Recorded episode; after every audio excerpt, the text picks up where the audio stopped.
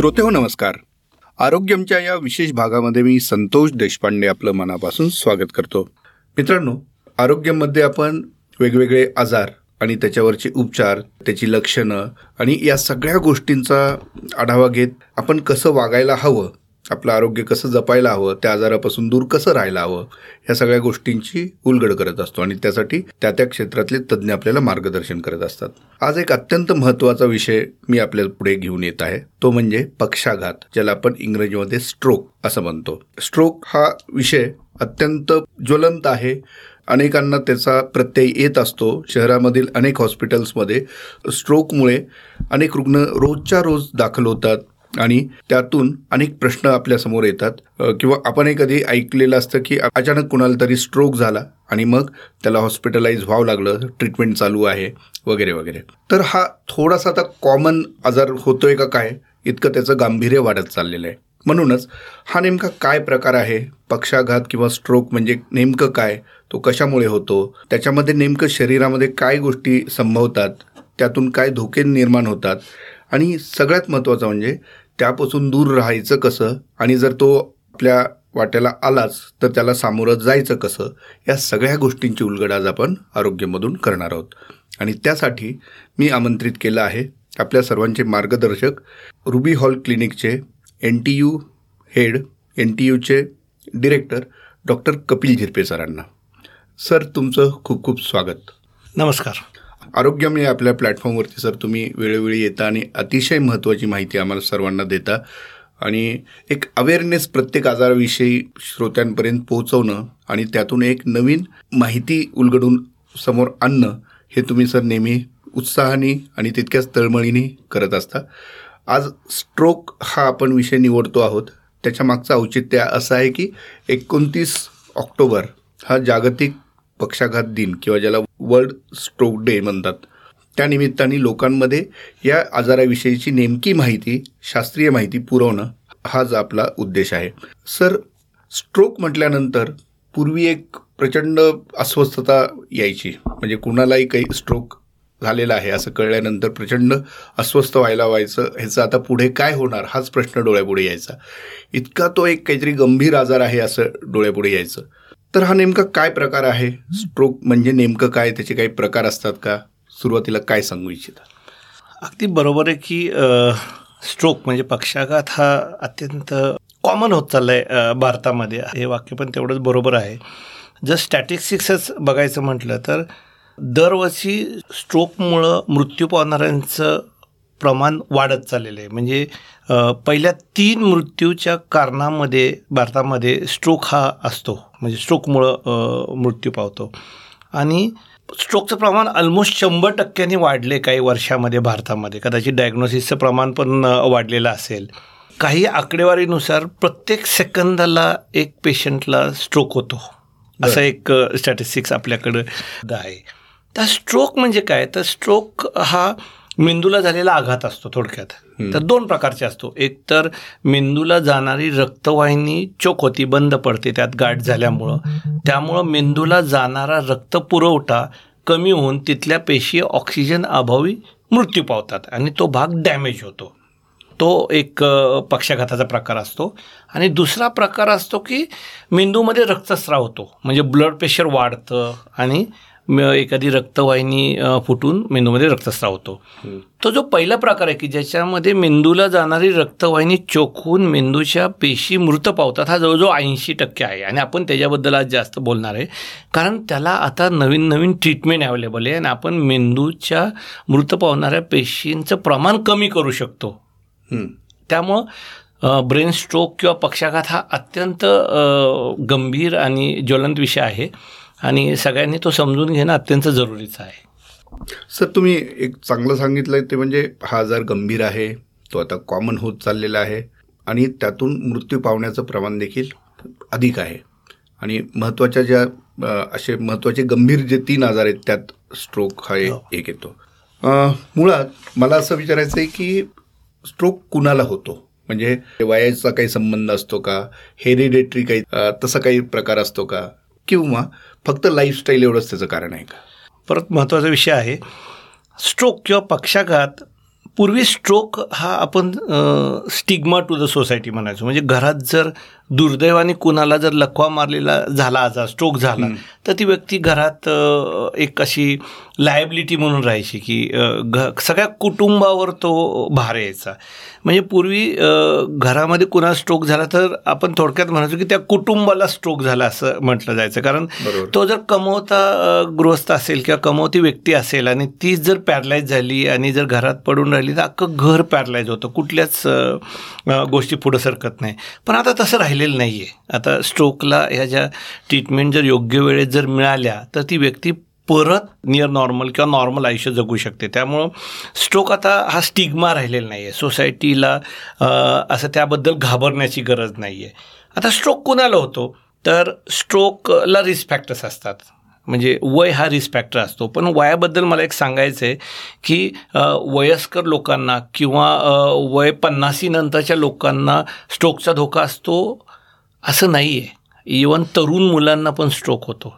बरं. म्हणजे बारा वर्ष एकवीस वर्ष पंचवीस वर्ष तीस वर्ष ह्या मुलांना पण स्ट्रोक होऊ शकतो. त्याची वेगवेगळी कारणं असतात. त्यामुळे पहिली गोष्ट आपण सगळ्यांनी समजून घ्यायला पाहिजे की वयस्कर लोकांनाच पक्षाघात किंवा स्ट्रोक होतो. हे मिथ आहे. आज त्यामध्ये खरं नाही आहे तरुण लोकांना पण स्ट्रोक होऊ शकतो. त्याची कारणं महत्त्वाची आहेत. कारणं कुठली? तर पहिलं कारण जसं तुम्ही योग्य पद्धतीने प्रश्न विचारताना सांगितलं की अनुवंशिकता. जेनेटिक आपल्या आईवडिलांकडनं हे सगळे जेनेटिक्स जीन्स आपल्याला कॅरी फॉरवर्ड होतात.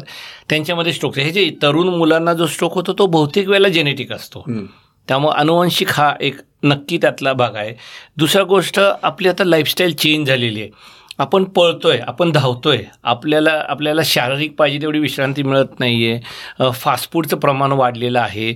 आपण तथाकथित त्या स्वप्नांच्या मागं धावत असताना आपल्या शरीराला लागणारी विश्रांती न मिळाल्यामुळं ती लाईफस्टाईलचा स्ट्रेस आता वाढलेला आहे. त्याच्यामुळं पण स्ट्रोकचं प्रमाण वाढलेलं आहे. फास्ट फूडमुळं स्ट्रोकचं प्रमाण वाढलेलं आहे.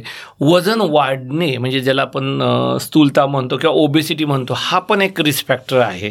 त्यामुळे रिस्क फॅक्टर्स भरपूर आहेत. जसे काही हॅबिट्स असतात की धूम्रपान करणे अल्कोहोल घेणे किंवा तंबाखू खाणे हे सगळे रिस्क फॅक्टर्स आहेत. त्यामुळं अनुवंशिक आणि नॉन अनुवंशिकमध्ये धूम्रपान खाण्याच्या सवयीचं एसिडेंटरी लाईफस्टाईल आपण हे सगळे आय टी वर्ल्डमध्ये बघतो की ते कित्येक तास बसलेले असतात. त्यामुळे ती त्याला आपण थोडीशी लाईफस्टाईल रिलेटेड पण म्हणू शकतो. आणि स्ट्रेस आजकाल असं झालेलं आहे की त्या पर्टिक्युलर वयामध्ये आणि पर्टिक्युलर ह्याच्यामध्ये एवढं टार्गेट नाही अचीव केलं तर आयुष्य पुढं सरकणारच नाही असा एक गैरसमज झालेला आहे. ह्या सगळ्या गोष्टींचा परिणाम हा हे स्ट्रोकचं प्रमाण वाढण्यामध्ये होत आहे. मी आता तिकडेच वळणार होतो की मानसिक ताणतणाव हे किती महत्वाचं कारण आहे? कुठलाही स्ट्रेस वाईट. मग तो शारीरिक असून दे मानसिक असून दे किंवा कुठल्या प्रकार कुठल्या स्ट्रेसमुळं आपल्या शरीरावर विपरीत परिणाम होतात. तेव्हा मानसिक तणाव हा त्यातला एक भाग झाला. पण तरुण मुलांच्या स्ट्रोक होण्याचं प्रमाण हे कित्येक वेळेला अनुवंशिक हे जास्त असतं. बरोबर. तर आता तुम्ही इतके वर्ष एन टी यूमध्ये कार्यरत आहात. तुम्ही देशातले एक अग्रगण्य अतिदक्षता तज्ज्ञ आहात. मला एक मागच्या साधारण वीस वर्षाचं जर चित्र पाहिलं आपण तर पूर्वी तुमच्याकडे येणारे स्ट्रोकचे पेशंट आणि आता जे येतात ह्याच्यामध्ये तुम्हाला काय फरक जाणवतो आहे आणि म्हणजे ट्रीटमेंट होऊन परत जाण्याचं प्रमाण देखील कसं आहे? नाही आता मी सांगितलं ना की stroke is no more stigma to the society म्हणजे आता स्ट्रोकला औषध आहे. जर स्ट्रोकचे पेशंट साडेचार तासात जर लवकर पोचले हॉस्पिटलमध्ये आणि ज्या हॉस्पिटलमध्ये सगळ्या फॅसिलिटी आहेत तर ते इव्हन नियर नॉर्मल पण होऊ शकतात. बरं. माझं आज म्हणणं की जर तुम्ही ट्रीटमेंटमध्ये बघितलं की दोन हजार आठ म नंतर स्ट्रोकच्या ट्रीटमेंटमध्ये अमूलाग्र फरक झालेला आहे. म्हणजे त्या पेशंटला आपण सर्व गोष्टी ऑफर करून मेंदूला कमीत कमी डॅमेज करून बरे करून आपण त्यांना घरी पाठवू शकतो. आम्ही कित्येक पेशंट्स बघितलेले आहेत की ते लखवा मारलेला असतो. एका बाजू एक एक साईड म्हणजे एक बाजू पूर्णतः लखवा मारलेली असते. त्यामध्ये काही हालचाल नसते. त्यांना बोलता येत नसतं. आणि त्यानंतर साडेचार तासाच्या ट्रीटमेंट योग्य मिळाल्यानंतर दोन दिवसामध्ये ते कित्येक वेळेला बोलायला लागतात. काही दिवसामध्ये ते चालायला लागतात. आणि काही आठवड्यानंतर ते आम्हाला चाल चालत भेटायला येतात नियर नॉर्मल त्यामुळं जो फरक मेन झालेला आहे की दोन हजार आठच्या आधी दोन हजार आठच्या नंतर दोन हजार आठच्या आधी ट्रीटमेंट लिमिटेशन्स खूप होते. ट्रीटमेंटचे प्रकारच अवेलेबल नव्हते. दोन हजार आठ नंतर आता स्ट्रोकला प्रत्येक ट्रीटमेंट अवेलेबल झाल्यामुळं स्ट्रोक पूर्णपणे बऱ्या व्हायची शक्यता बऱ्याच प्रमाणात वाढलेल्या आहेत. त्यामुळे हा खूप पॉझिटिव्ह चेंज आहे आणि हा सगळ्यांना माहीत असणं अत्यंत जरुरी आहे. आता तुम्ही हॉस्पिटलचा आपण उल्लेख केला आणि पेशंटवरती ट्रीटमेंटचा उल्लेख केला. तर पक्षाघातावरती किंवा स्ट्रोकवरती नेमके कुठले उपचार असतात? म्हणजे सर्जिकल असतात मेडि मेडिसिननी काम होतं का काय? आणखी दुसरं काय असतं? आता मी सांगितलं दोन हजार आठ नंतर खूप ऑप्शन्स निर्माण झाले आहेत. पण त्यासाठी स्ट्रोकचा रुग्ण म्हणजे त्याच्या नातेवाईकांनी किंवा इवन पेशंटनी त्याच्यामध्ये डेव्हलप झालेले स्ट्रोकचे सायन्स अँड सिमटम्स लवकर पिकअप व्हायला पाहिजे. म्हणजे फॉर एक्झाम्पल आता स्ट्रोक आला हे कसं ओळखावं? तर त्याला आम्ही जनरली म्हणतो फास्ट म्हणजे फॅशल ड्रुपिंग की चेहऱ्याची एक बाजू वाकडी होणे किंवा विकनेस म्हणजे हातापायामध्ये विकनेस डेव्हलप होते की लिहिता लिहिता पेन हातातून सटकणे किंवा पेनला ग्रीप येत नाही किंवा विकनेस कुठली वस्तू पकडू शकत नाही किंवा पूर्ण तो अवयव लकवा मारल्यासारखा होतो. किंवा बोलता बोलता तो अडखळायला बोलायला चालू करतो स्लो बोलायला चालू करतो. ज किंवा डोळ्यासमोर अंधारी येणे ह्या सगळे स्ट्रोकचे अर्ली सिमटम्स असू शकतात. तर ह्या ज्यांना ज्यांना ह्या तीन चार सिमटम्समधली कुठलीही चिन्ह जाणवली तर त्यांनी जर साडेचार तासाच्या आत चिन्ह जाणवं लागल्यापासून जर जवळपासच्या stroke radio hospitals stroke radio hospitals म्हणजे ज्या हॉस्पिटल्समध्ये सी टी स्कॅन ब्रेनची फॅसिलिटी आहे आणि न्यूरोलॉजिस्ट ऑन कॉल आहे फिजिकली प्रेझेंट नसला तरी चालेल. जर ते तिथं पोहोचले आणि आपण जर त्यांना ट्रीटमेंट ऑफर केली तर ते पूर्णपणे बरे होऊ शकतात. सगळे रुग्ण नाही पण बऱ्याचशा रुग्णांना त्याचा फायदा होतो. आता ट्रीटमेंट काय? मी तुम्हाला सांगितल्यानुसार ऐंशी टक्के स्ट्रोकच्या पेशंट्समध्ये मेंदूला जाणारी रक्तवाहिनी बंद पडलेली असते किंवा ती चोक झालेली असते. ती पार्शली असते किंवा पूर्ण असते. समजा आपण ते सिमटम्स डायग्नोज करून जर सी टी स्कॅन ब्रेन केल्यानंतर आपल्या लक्षात आलं की ह्याला रक्त वितळण्याचं औषध जर दिलं आपण ज्याला थंबोलायसिस म्हणतो म्हणजे आपण तो क्लॉट लायसिस करतो म्हणजे तो क्लॉ ती गाठ असते ती फोडतो थोडक्यात. ते जर औषध दिलं ते नसातून दिलं जातं. अगदी म्हणजे त्याला कुठलीही प्रोसिजर करावं लागत नाही. नसामधून एक औषध दिलं की गाठ जर आपली मोकळी झाली तर रक्तपुरवठा सुरळीत होऊन पेशंटचा जीव वाचू शकतो. त्यामुळे ही मेडिकल लाईन ऑफ ट्रीटमेंट हे इंजेक्शन आहे. त्याच्यामध्ये कुठलीही सर्जरी नाही कुठलेही कट नाही कुठलीही प्रोसिजर नाही. जसं आपण सलाईन लावतो किती वेळा त्या सलाईनमधनं ते इंजेक्शन दिलं जातं आणि पेशंटला त्याचा इमिजिएटली फायदा होऊ शकतो. हे जर तुम्ही साडेचार तासाच्या आत आला तर. दुर्दैवाने तुम्ही साडेचार तासानंतर आला तर सहा तासापर्यंत आणि अलीकडचं नऊ तासापर्यंत आपण ह्या पेशंटला कॅथलॅबमध्ये घेऊन जसं हार्ट अटॅकला अँजिओग्राफी करतात तसं ब्रेनची अँजिओग्राफी केली जाते. आणि ब्रेनच्या रक्तवाहिन्यांमध्ये असलेला क्लॉट आपण काही डिव्हायसेसने काढून घेतो ज्याला थंबेक्टॉमी म्हणतात. म्हणजे सहा तासापर्यंत आता आणि काही काही ठराविक पेशंटमध्ये इव्हन नऊ तासापासून ते चोवीस तासापर्यंत पण तो क्लॉट रिमूव्ह केला जातो. रक्त पुरवठा सुरळीत केला जातो की जेणेकरून पेश मेंदूला जर पेशींना जर रक्तपुरवठा मिळाला तर त्यांना ऑक्सिजन मिळतो आणि त्यांचं डॅमेज कमी होतो आणि पेशंटच्या सगळ्या हालचाली आपल्याला व्यवस्थित मिळू शकतात. त्यामुळे स्ट्रोकला जी ट्रीटमेंट आहे ती अत्यंत साधी आणि प्रत्येक हॉस्पिटलमध्ये होण्यासारखे ज्या ज्या हॉस्पिटलमध्ये सी टी स्कॅन आणि न्युरोलॉजीज आहे तिथं आणि हे मेडिसिन आहे. आणि काही ठराविक पेशंटमध्ये येऊन तुम्ही जसं हार्ट अटॅकला करता तसं स्ट्रोकला तुम्ही अँजिओग्राफी करून तो रक्ताची गाठ पण तिथून काढू शकता. बरोबर. म्हणजे नेमकं किती तुमचं प्रमाण आहे? स्ट्रोकमुळं किती डॅमेज आहे? हे कळण्यासाठी मला वाटतं सिटी स्कॅन फार महत्वाचं ॲक्च्युली सिटी स्कॅन हे स्ट्रोकच्या डायग्नोसिससाठी नाही केलं जात. सिटी स्कॅन हे फक्त मेंदूमध्ये रक्तस्राव आहे का नाही हे बघण्यासाठी केलं जातं. कारण आपण जे औषध देणार असतो ते रक्त पातळ करण्याचं असतं. म्हणजे क्लॉट लायसिस करणार देतो आपण. त्यामुळे जर मेंदूमध्ये रक्तस्राव असेल तो जर पेशंट वीस टक्क्यामध्ये असेल आणि आपण जर ते औषध दिलं तर त्याला जास्त डॅमेज होईल. बरोबर. जे ऐंशी टक्के जे पेशंट आहेत स्ट्रोक हे डायग्नोसिस क्लिनिकल डायग्नोसिस आहे. जर एखाद्या पेशंटला बोलता अडकळतोय किंवा चेहऱ्यापट्टीमध्ये वेडावाकडापणा आलेला आहे किंवा त्याला एक हालचालच करता येत नाही आहे तर हे क्लिनिकल डायग्नोसिस हे स्ट्रोक असणार आहे. ह्याच्यामध्ये शुगर आम्ही करतो शुगर मोर दॅन सेवन्टी असेल तर हा हायपोग्लायसिमिया नाही आहे मग हा स्ट्रोक आहे. सी टी स्कॅन करायचा. सी टी स्कॅनमध्ये जर रक्तस्राव झालेला नसेल तर ते रक्त वितरण्याचं औषध तुम्ही दिलं तर त्याला फायदा होऊ शकतो. बरोबर. आणि या याच्यामध्ये स्ट्रोक रेडी हॉस्पिटल्स खूप मुलाची मदत करू शकतात. हो. आता स्ट्रोक रेडी हॉस्पिटल का? तर त्याचं कारण खूप सोपं आहे. स्ट्रोकसाठी सी टी स्कॅन ब्रेन हा अत्यंत महत्त्वाचा पार्ट आहे. समजा तुम्ही जवळपासच्या पाच मिनिटाच्या अंतरावर गेलं तिथं जर बाकी सगळं आहे पण सी टी स्कॅन नाही आहे तर तुम्ही काहीच करू शकत नाही. त्यापेक्षा तुम्ही दहा मिनिटं अंतरावर जर सी टी स्कॅन असलेल्या हॉस्पिटलमध्ये गेला आणि त्यांनी सी टी स्कॅन करून जर रक्तस्राव नाही हे रूल आउट केला तर तुम्ही त्यांना ट्रीटमेंट ऑफर करू शकता. त्यामुळे कित्येक वेळेला तुम्ही दहा मिनिटं उशिरा पोचला तर चालेल पण ट्रीटमेंट एक तास आधी चालू होऊ शकते. बरोबर. त्यामुळं सगळ्यांनी आपण समजून घ्यायला पाहिजे की स्ट्रोकसारखे कुठलेही सिमटम जर कुणाला जाणवले तर जवळपासच्या स्ट्रोक रेडिओ हॉस्पिटल्समध्ये जावं. आणि स्ट्रोक रेडिओ हॉस्पिटल्स म्हणजे अत्यंत सोपं आहे. ज्या हॉस्पिटलमध्ये सी टी स्कॅन ब्रेन करण्याची फॅसिलिटी आहे आणि न्यूरोलॉजिस्ट ऑन कॉल आहे. हे हॉस्पिटल म्हणजे स्ट्रोक रेडी हॉस्पिटल अच्छा. आणि एखाद्या व्यक्तीला पक्षाघात झाला आणि हॉस्पिटलमध्ये आता त्याला न्यायचं आहे मधल्या काळात त्याची काय काळजी घेतली पाहिजे? खरं तर खूप काळजी घ्यावी लागते. पण त्यासाठी कित्येक वेळेला त्या ॲम्ब्युलन्समधले डॉक्टर्स पण ट्रेन असतात. पण पण जनरली आपण ॲम्ब्युलन्समध्ये घेतल्या पेशंटनंतर त्यांचं पल्स म्हणजे नाडी बघतो ब्लड प्रेशर मेंटेन करायचा प्रयत्न करतो शुगर बघतो.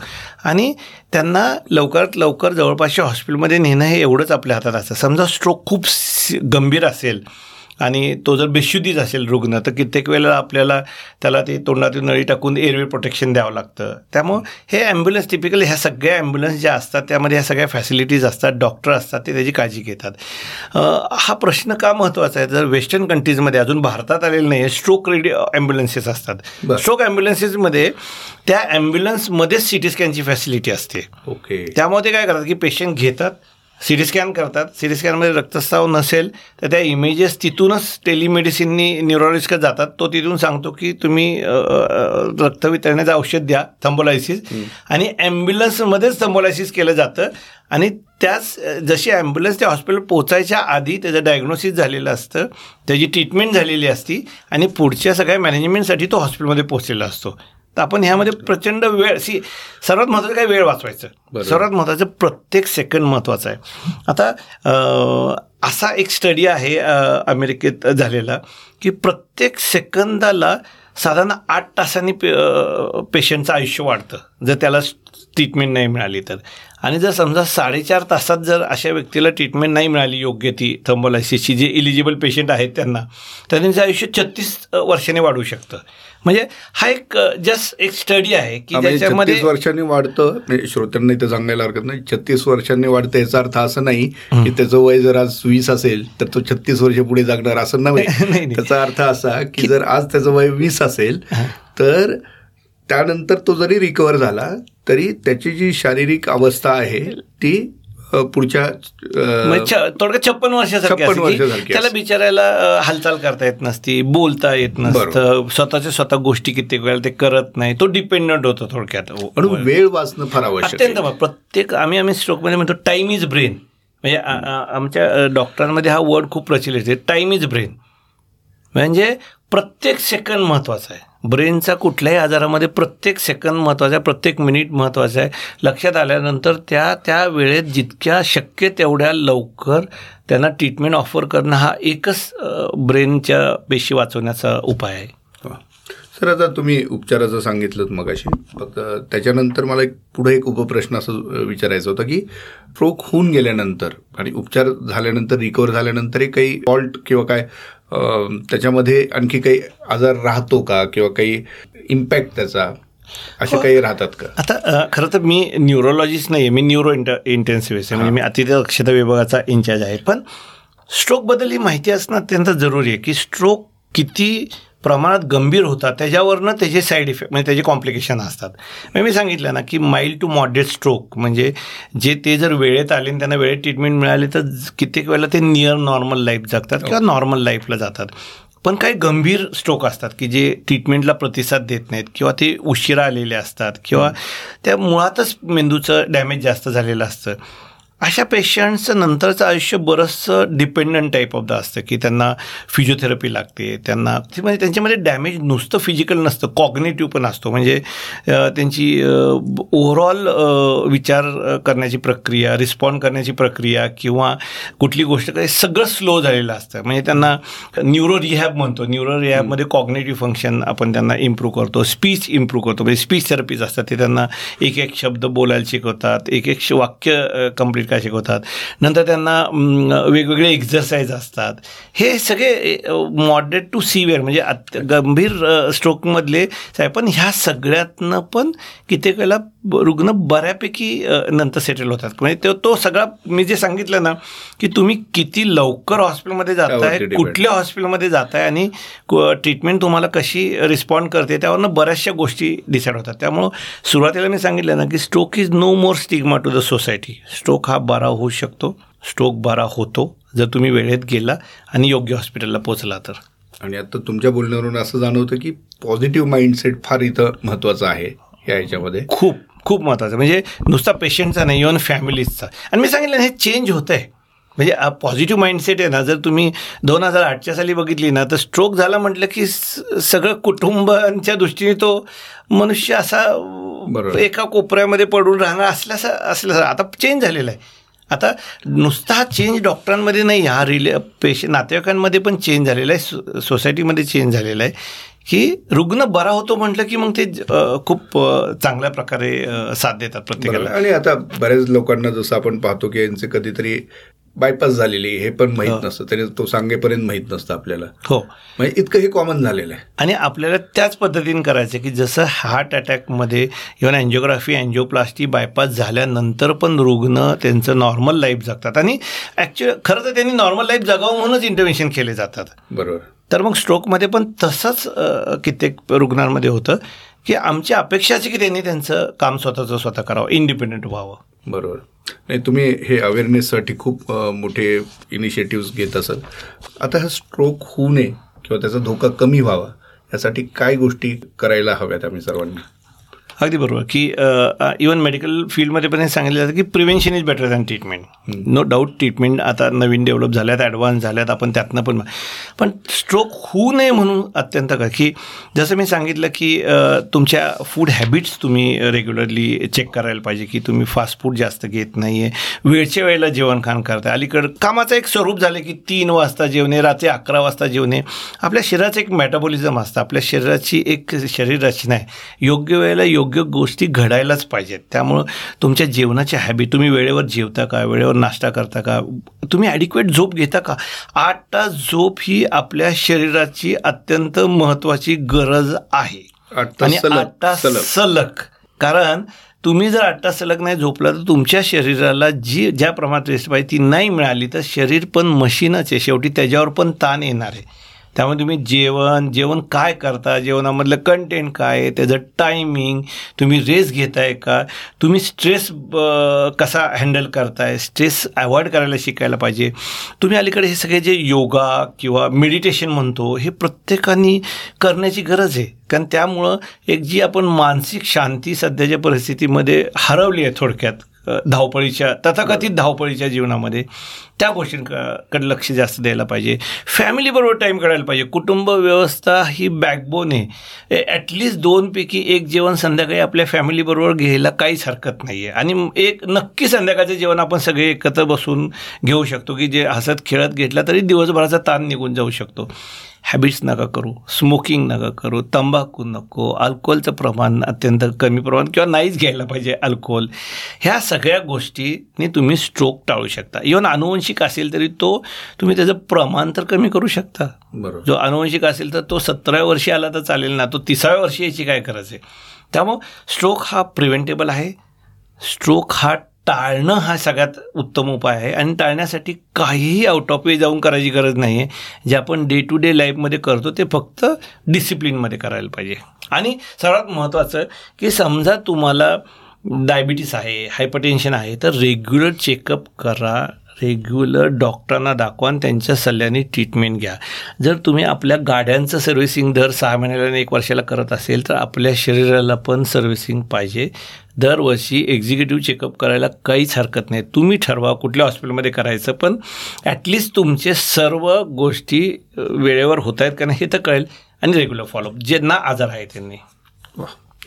तर मित्रांनो हे होते डॉक्टर कपिल झिरपे सर देशातील अग्रगण्य अतिदक्षता तज्ज्ञ आणि रुबी हॉल क्लिनिकचे एन टी यूचे डिरेक्टर आणि आज त्यांनी स्ट्रोक म्हणजेच पक्षाघात याविषयी आपल्याला अनेक गोष्टी उलगडून दाखवल्या.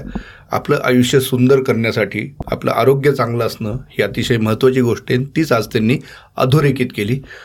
सर तुम्ही आज इथं आवर्जून आलात आणि इतक्या छान पद्धतीने या सगळ्या गोष्टी उलगडून दाखवल्यात. त्यामुळे आम्ही नक्कीच या सगळ्या गोष्टींची दखल घेऊन आमची लाईफस्टाईल त्या पद्धतीने मोल्ड करू असा सर्वांच्या वतीने तुम्हाला शब्द देतो आणि थांबतो. धन्यवाद. थँक्यू